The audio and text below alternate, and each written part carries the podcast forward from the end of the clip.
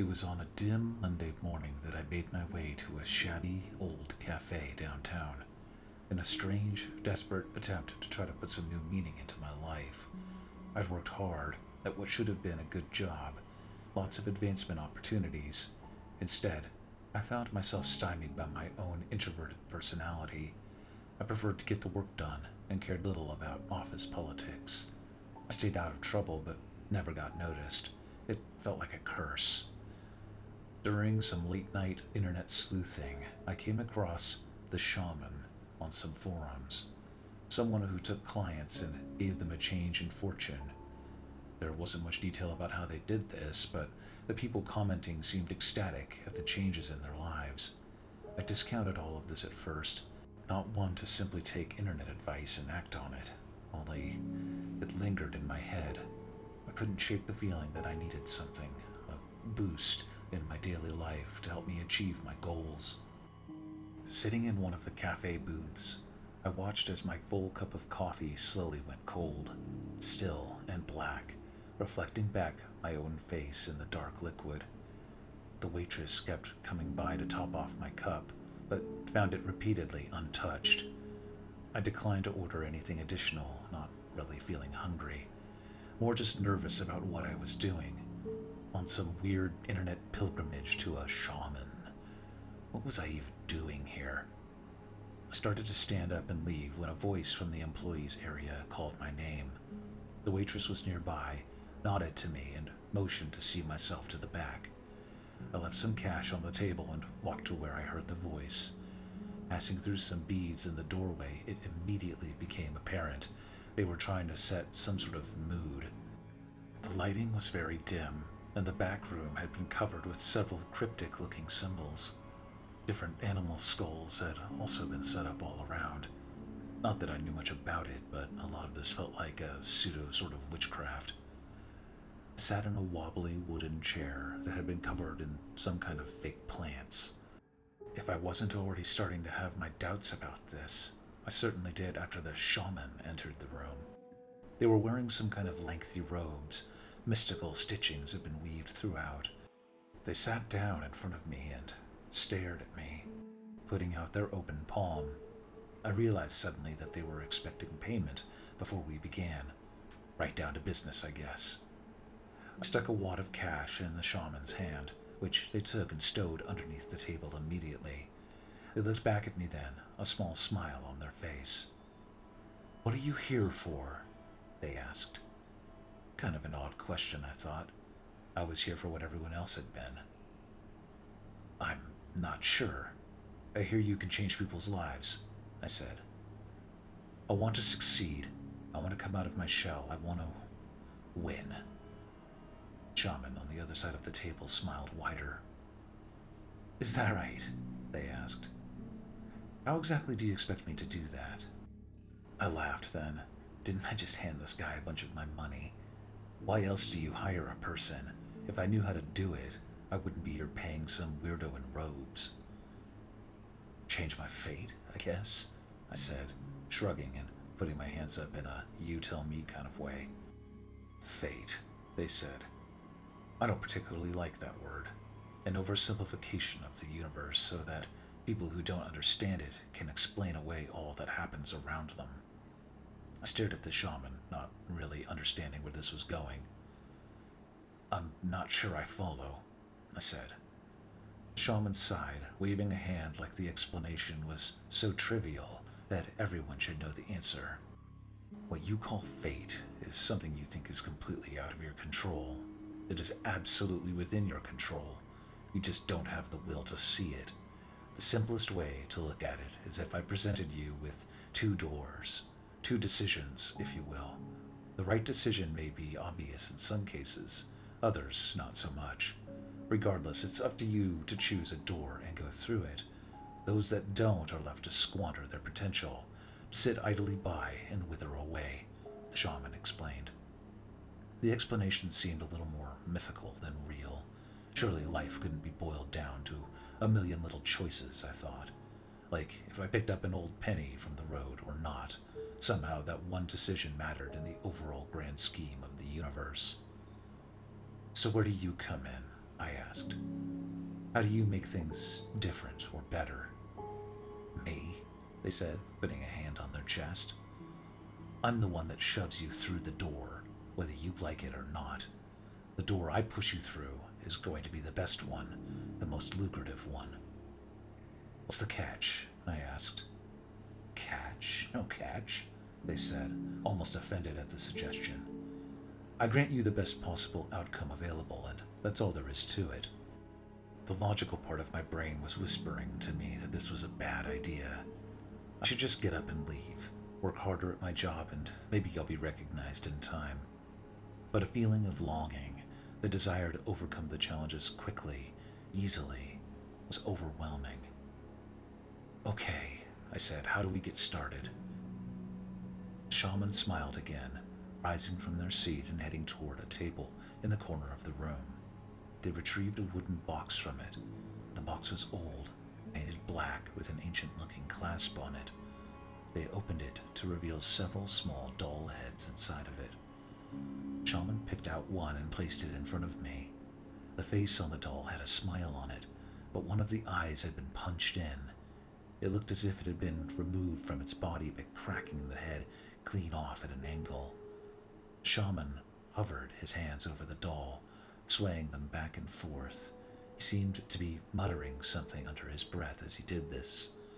After what seemed like several uneventful minutes of the shaman doing this, they broke from their quiet muttering. It's done, they said. What's done? I asked. Nothing really happened. The shaman looked offended at this. It was clear they had grown tired of my skepticism, and with their job completed, it was time for me to go. Just rub the doll and make a wish for the outcome you desire, they said in a curt tone. This will push you forward, making the right choices for you, influencing everyone around you. Now I expect you can see yourself out the door. With that, they turned and swept from the room, further into the back of the building. Confused, I looked down at the doll in my hand. I had to have been ripped off here. What a joke. I put the doll head in my pocket and turned to exit the building. Feeling like I'd been scammed, I made my way to work, eager to just work harder and put this embarrassing experience behind me. The drive to the office after this meeting was brutal. Traffic had picked up in the city, which was now in the grips of the morning gridlock. I cursed the waste of time that I participated in going to the shaman. I arrived at work later than I intended. Sitting at my desk, I looked over the mountain of emails that had come into my inbox. This included an all hands meeting they had somehow missed because I arrived late. I groaned, realizing that this absence would not go unnoticed. Sure enough, one of my coworkers had arrived right behind me. Happy Monday, Ken, an overly enthusiastic voice behind me said. I spun slowly in my chair, knowing that the exaggerated greeting could only have come from one person. Morning, Mason, I replied, having trouble hiding my displeasure at finding him at my desk. Oh, not feeling well today, Ken, huh? He said sarcastically. Mason and I worked similar roles at the company, only he had the gift of gab, a way to schmooze the higher ups and get preferential treatment. Most of his contracts were smooth sailing, pretty much locked in before he even touched them. I, on the other hand, had to work hard for all of the business I generated. Nobody gave me any handouts. He was probably one of the biggest reasons I now lamented the work I used to be so proud of. Maybe. Just hasn't been a great morning, I replied. Yeah, I'd say so. The boss noticed you weren't at the all hands meeting this morning. Was it worth sleeping in? He asked. I wasn't, I started, but cut myself off there. Don't you have work you need to be doing? How's the Carlson account coming along? His expression darkened slightly. Though most of his work was cherry picked, I happened to know this particular assignment was not going as well as he expected. It's fine, he said curtly. Once I wrap that one up, I think the promotion will be in the bag. With that, he walked away, of course, not acknowledging that both he and I were very much in the running for a significant promotion into a senior level contract management position. As much as I desired the job, I wanted it even more so that I wouldn't have to see his smug face gloat about it for the next year, or worse, have me reorganized in the company to be his subordinate. I'm not sure I could even continue working for this company if that happened. His constant breathing down my neck would be maddening. I turned back to my screen and let out a sigh as I remembered I still had this pile of emails to sift through. I closed my eyes then, leaning back in my chair. I put my hand in my pocket and was surprised to find the doll there that the shaman had given to me. What a waste of time that was. Missed a meeting, putting my promotion at risk. I sighed again, thinking about what a fool I was to fall for such a gimmick. I closed my eyes, thinking about the promotion. Please let me just have a chance at it, I thought to myself. I opened my eyes, trying to sense if anything had changed. I didn't feel any different. Pulling the doll out of my pocket, I threw it on my desk. Stupid thing, I said, maybe louder than I meant to. A couple people walking by looked over as I turned back to my computer and got back to work. A few hours passed with me mindlessly combing through the cornucopia of useless emails that hit my inbox. People started to gather for lunch after a while, all discussing what different kind of food they wanted to get. Mason usually liked to get crowds and head down in a group. When this happened, I usually wasn't invited. Like I'd want to sit and eat with him anyway. Deciding that I had missed too much this morning visiting the shaman, I stayed at my desk, eating a protein bar that had stowed in one of my file drawers. I pressed on with the work in front of me. About 30 minutes later, several people ran by my desk, pounding footsteps making the walls of my cubicle vibrate and shake as they passed. Out of curiosity, I stopped my work and stood, trying to find out what the commotion was. One of my coworkers was passing by, and I stopped them. Hey, what's going on? Why's everyone running around? I said. The expression on his face was grave, filled with concern. Something terrible's happened, haven't you heard? They asked. No, I've been. Never mind, what happened? I replied. It's Mason. On the way back to the office, he was hit by a car. He's banged up really bad. Ambulance on the way. Look, I gotta go, they said, before moving away from my desk and out of sight. The news completely shocked me. I fell back into my chair, astounded that such a terrible thing could happen. I stared at my cube, not sure how to process this news. Sure, I wasn't Mason's biggest fan, but I would never wish harm on anyone. That's when I saw it the doll that I had thrown into my cubicle. It had landed somehow in an upright position, facing out, as if it was watching me. There's no way this had anything to do with what happened. Just a crazy coincidence, that's all. I couldn't help but wonder, though, if something bigger was going on. I stood then, intent on joining my coworkers downstairs. I took another look at my desk, at the doll that had been sitting there. I grabbed it and shoved it in my pocket, then walked down the hall and away from my cube. Mason died that day. The entire office went into a state of mourning. The managers had to fill the role that Mason and I had been considered for.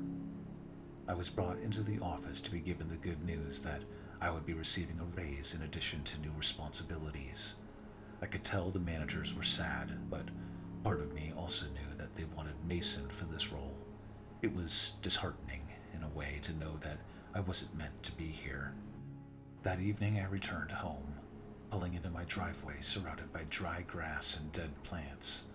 The drought had been tough this year on the neighborhood greenery, the sun seeping all moisture out of the ground and leaving it barren. I went inside and shut the door behind me, listening to the latch click into place, taking in the still silence of my small house. I was so tired, just flat out exhausted from the mental anguish I was going through, thinking about what happened. I made myself a sandwich, intent on just eating it in my room and going to sleep. I flicked the light in the kitchen to shut it off and dropped my plate on the floor, the sound of the porcelain breaking and piercing the calm silence. There were at least a dozen figures standing in my kitchen the second I shut off the light. I stood in stunned silence as I looked them over. It most certainly wasn't a trick of the light. Some were tall, some were short. Some were clearly male, others female, and they varied between long and short hair. Only I couldn't make out anything else. It was as if they were living shadows, having manifested in solid form. Coming to my senses, I moved my hand back to the light switch.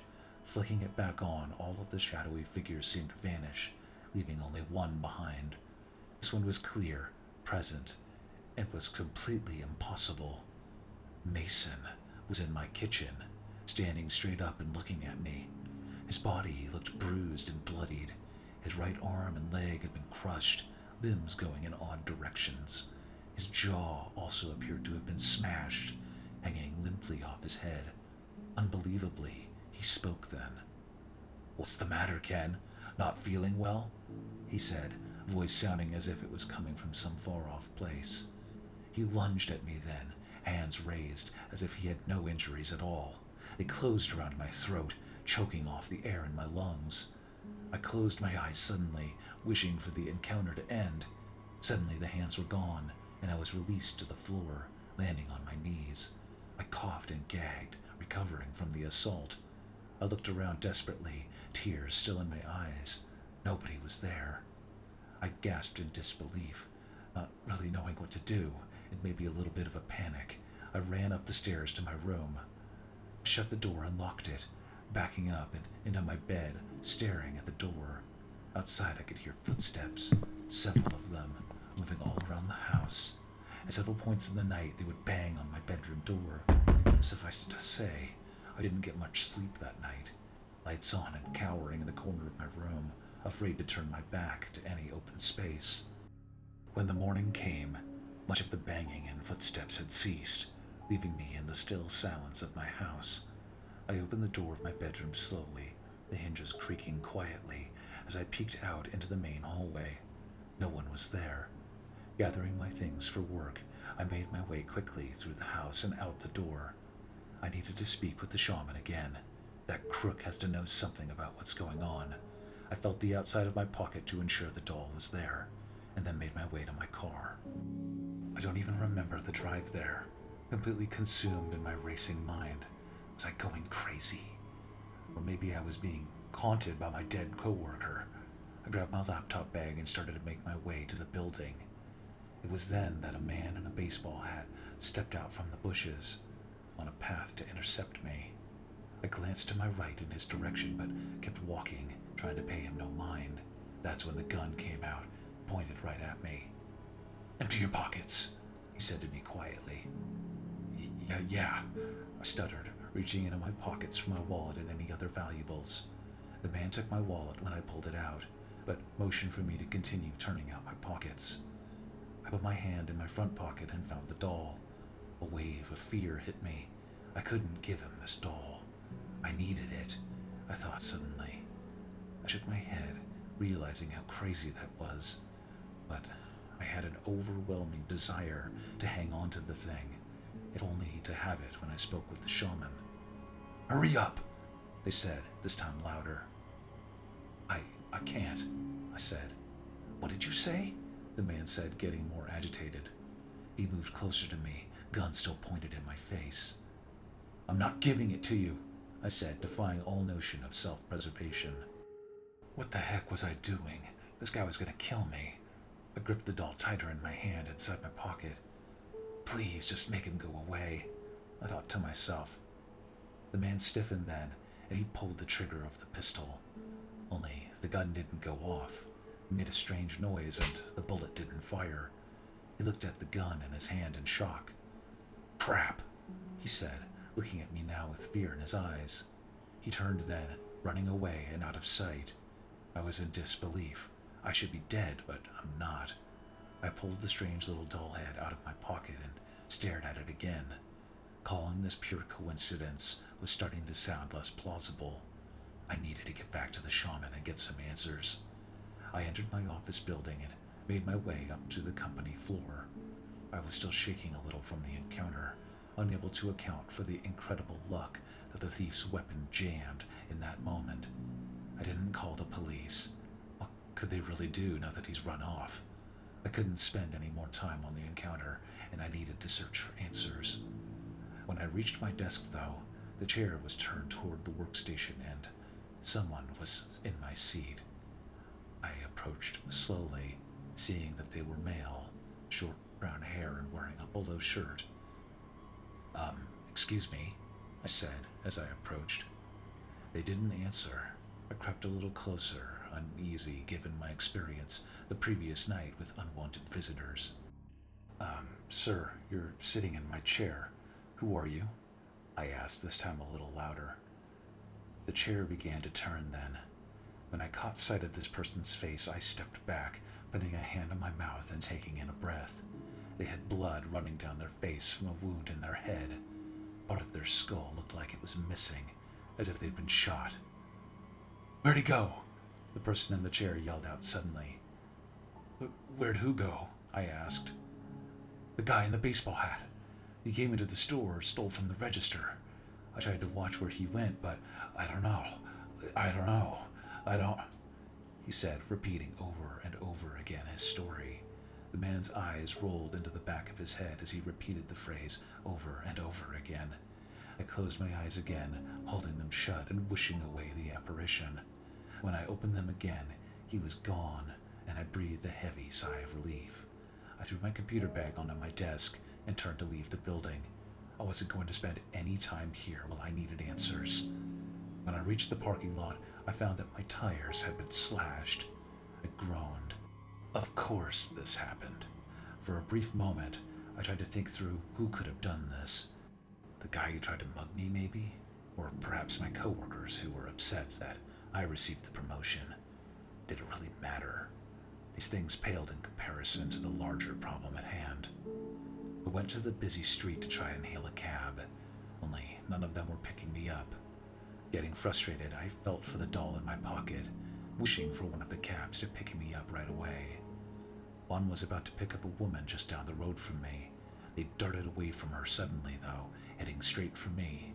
The woman put up her hands in exasperation and then moved away from the curb and out of sight. I got into the cab in a hurry, instructing them to take me to the cafe.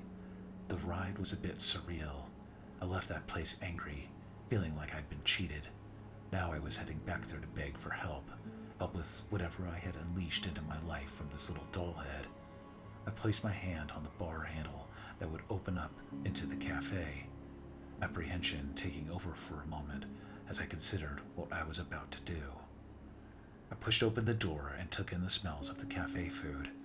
The place was a bit more crowded than when I had visited, so the staff was occupied with serving customers. I casually walked toward the back room, no one in the cafe paying me any mind at all. I pushed open the door and quickly closed it behind me. The shaman was there, already visiting with another prospective client. They both turned to look at me, the customer in surprise. The shaman recognized me immediately, face turning dark. What are you doing here? The shaman shouted at me. Stepped forward, turning to the new client.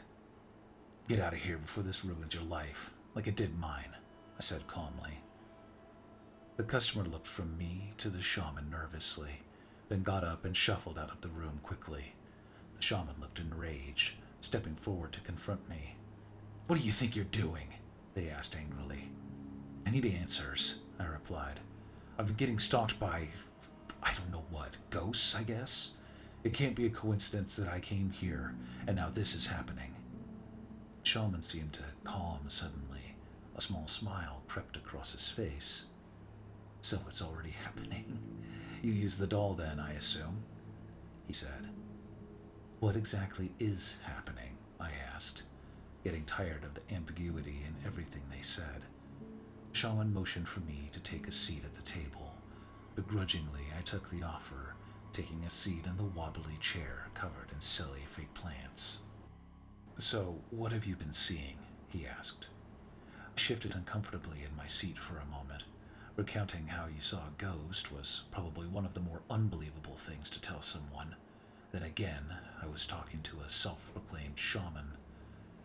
First, it was my coworker. He went to lunch and got hit by a car. Then a guy who looked like he worked at a convenience store. Both of them were injured, bad, but they were talking to me still, I explained. Shaman just sort of nodded along, that small smile not leaving his face. I put up my hands in exasperation. What is happening? I shouted finally, completely frustrated. I told you the doll would push you through a door that would benefit you. Only you, the shaman replied. Except you are not the only person in the world. Everyone around you is intertwined in a delicate balance. What does that even mean? I asked, completely confused. It means that while you get the best possible result of the change, someone else has to pay the cost for it, I suspect. It trailed off for a moment. These people are coming back for you, maybe for recourse. I sat quietly for a moment, allowing this news to sink in. So I was being haunted by the people around me. Anytime I ask for a change, it changes for somebody else, disastrously.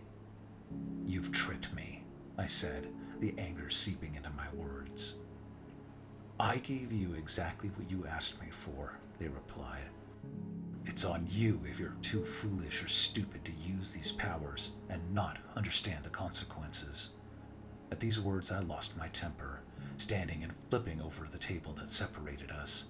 The shaman backed up, raising his hands instinctively. Two waiters came into the room from behind me, flanking me and putting hands on my shoulders. It's all right, the shaman said. We're finished here. He was just leaving.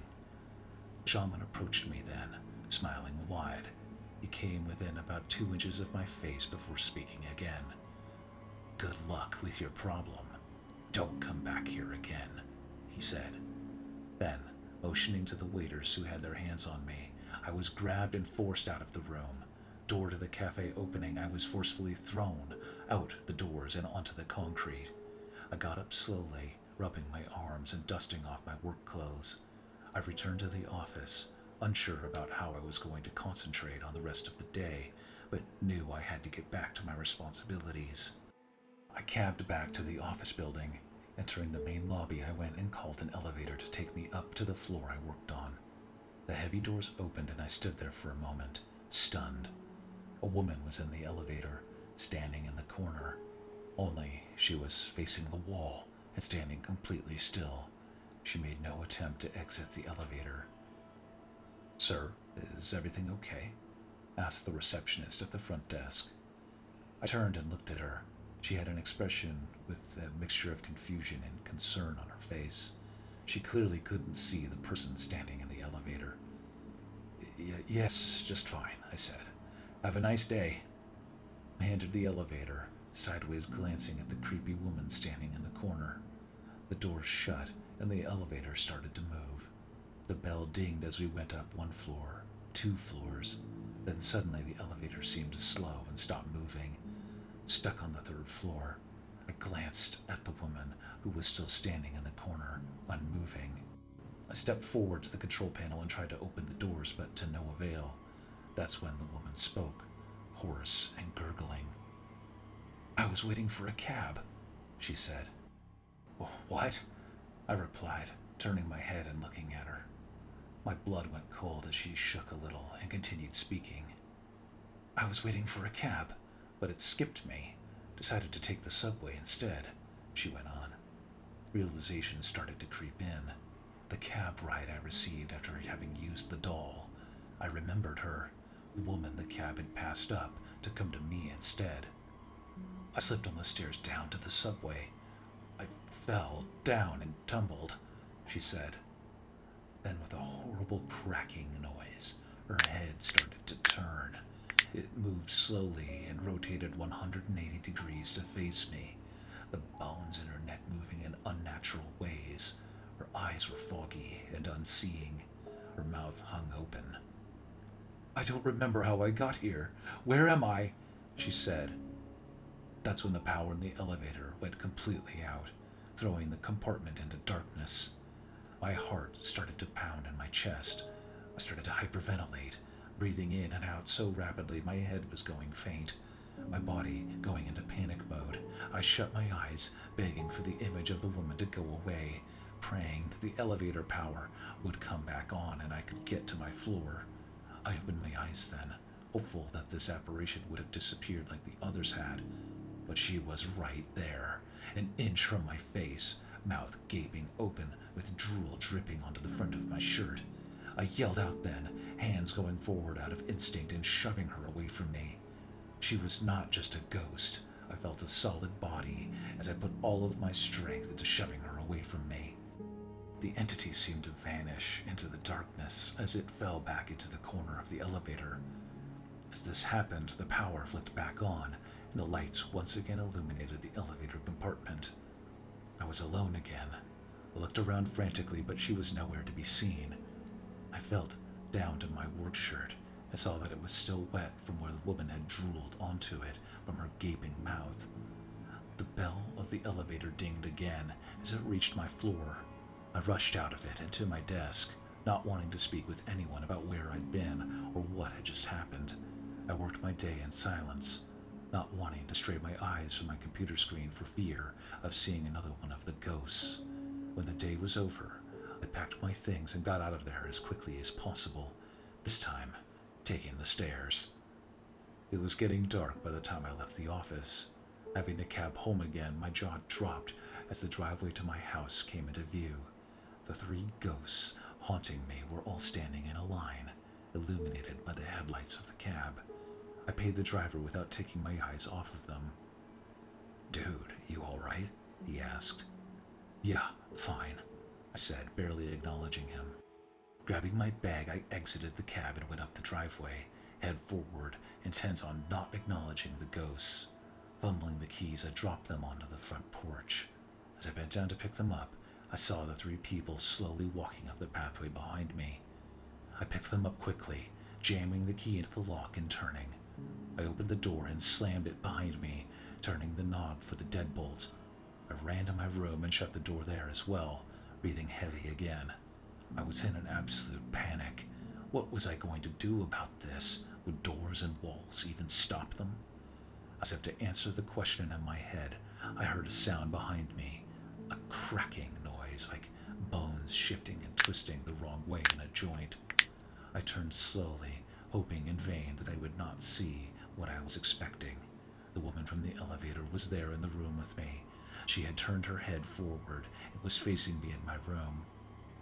What did you do to me? She screamed suddenly. I wasn't sticking around to have that conversation, though. I went back through my room and into the kitchen again. Night had completely fallen now, the only light in the kitchen coming from the streetlights outside. I ran straight to the door, intending to run out of here. No idea where to go, no idea where to hide. I just couldn't stay trapped inside the walls of the house with those things. Only I never got a chance. I felt hands on my right shoulder, and I was shoved into the corner of the room. Mason had pushed me over and was descending on me.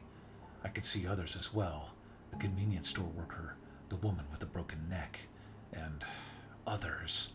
Many, many others. People I'd never seen or known. All with various injuries I couldn't explain, somehow slighted by my changes of fate. They were nearly on top of me. Mason had a murderous look, intent on exacting his revenge on me. The others were also bearing down on me. I reached my hand in my pocket as I'd instinctively done for the last couple days, finding the doll head in its familiar place. Please, help me, I thought to myself. That's when the explosion happened. My gas stove had somehow gone up in flames, igniting the gas in the lines. The sound was deafening, leaving my ears ringing and completely disorienting me. Several of the windows had been broken by the force of the explosion. The sound distracted Mason and the others, and the flames from the initial explosion consumed several of the figures, including the woman and the convenience store worker. I took this singular opportunity to jump out of the now broken windows, glass cutting my arms and legs as I did so. By some miracle, I made it outside and away from my pursuers. Ignoring all the pain, I stood and ran away from my house, which was now completely ablaze. As I watched, the flames were so strong they had caught the house next to mine on fire as well. The dry conditions of the neighborhood had turned it into a tinderbox. I reached for my phone to call for help, but I had lost it at some point during the struggle. The flames from the houses licked at the dry glass and trees, igniting them rapidly. Continued to look on in horror as house after house began to catch fire and chaos began to take hold of the neighborhood. It wasn't long after that I heard the sirens. The fire department had shown up and were making every attempt to put out the flames, only it was burning too hot, and they struggled to get the situation under control. As I observed the devastation, I began to see them. Shadowy figure after shadowy figure, slowly creeping out of the ground, coming out of the roofs of the burning houses, from behind trees and bushes. There was an army of them. In no time they had surrounded me, pressing in from all sides. Then they were on me, hundreds of hands, arms, bodies, completely smothering me. I tried to scream, but I couldn't, drowned out by the victims of my own selfish desires.